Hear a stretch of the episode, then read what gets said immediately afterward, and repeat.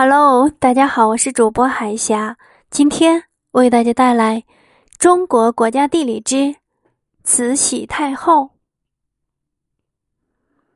慈禧太后，一八三五年到一九零八年，又称西太后，满族镶蓝旗，叶赫那拉氏，出生地为现在的吉林四平市梨树县。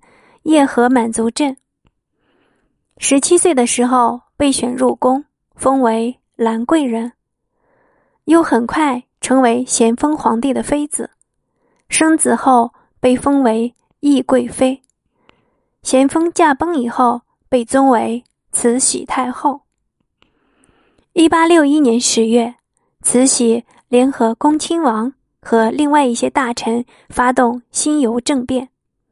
以迅雷不及掩耳的速度废了八位赞襄政务王大臣，开始了垂帘听政。即皇帝坐在前面面对百官，两宫皇太后隔着帘子坐在后面，与皇帝一起听官员奏议，决定军国大事。同治年幼，慈安太后寡断，所以慈禧。真正掌握着实权。他任恭亲王奕欣为议政王、军机大臣，总理各国事务衙门，与各国妥协。依靠曾国藩、李鸿章等组织的汉族地主武装，先后镇压了太平天国、捻军和苗族回族起义，使风雨飘摇的清王朝得到暂时的稳定。他还采用洋务派自强求富的方针，开办新式工业，训练新式海军和陆军。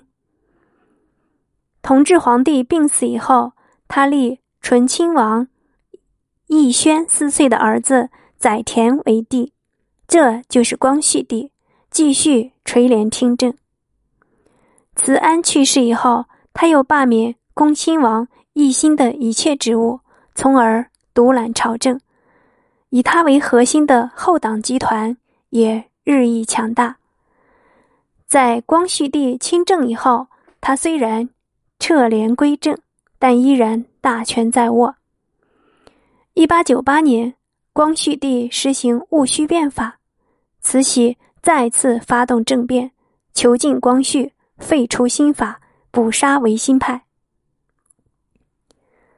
义和团运动兴起以后。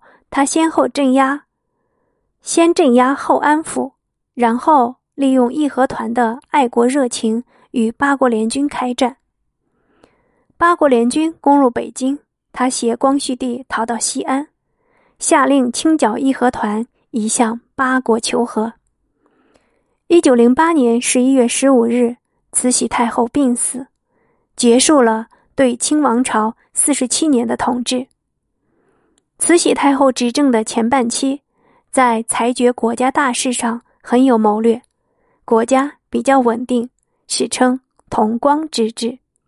但是后期私生活糜烂，纵情游乐，宠信太监，使国家遭受到极大的灾难。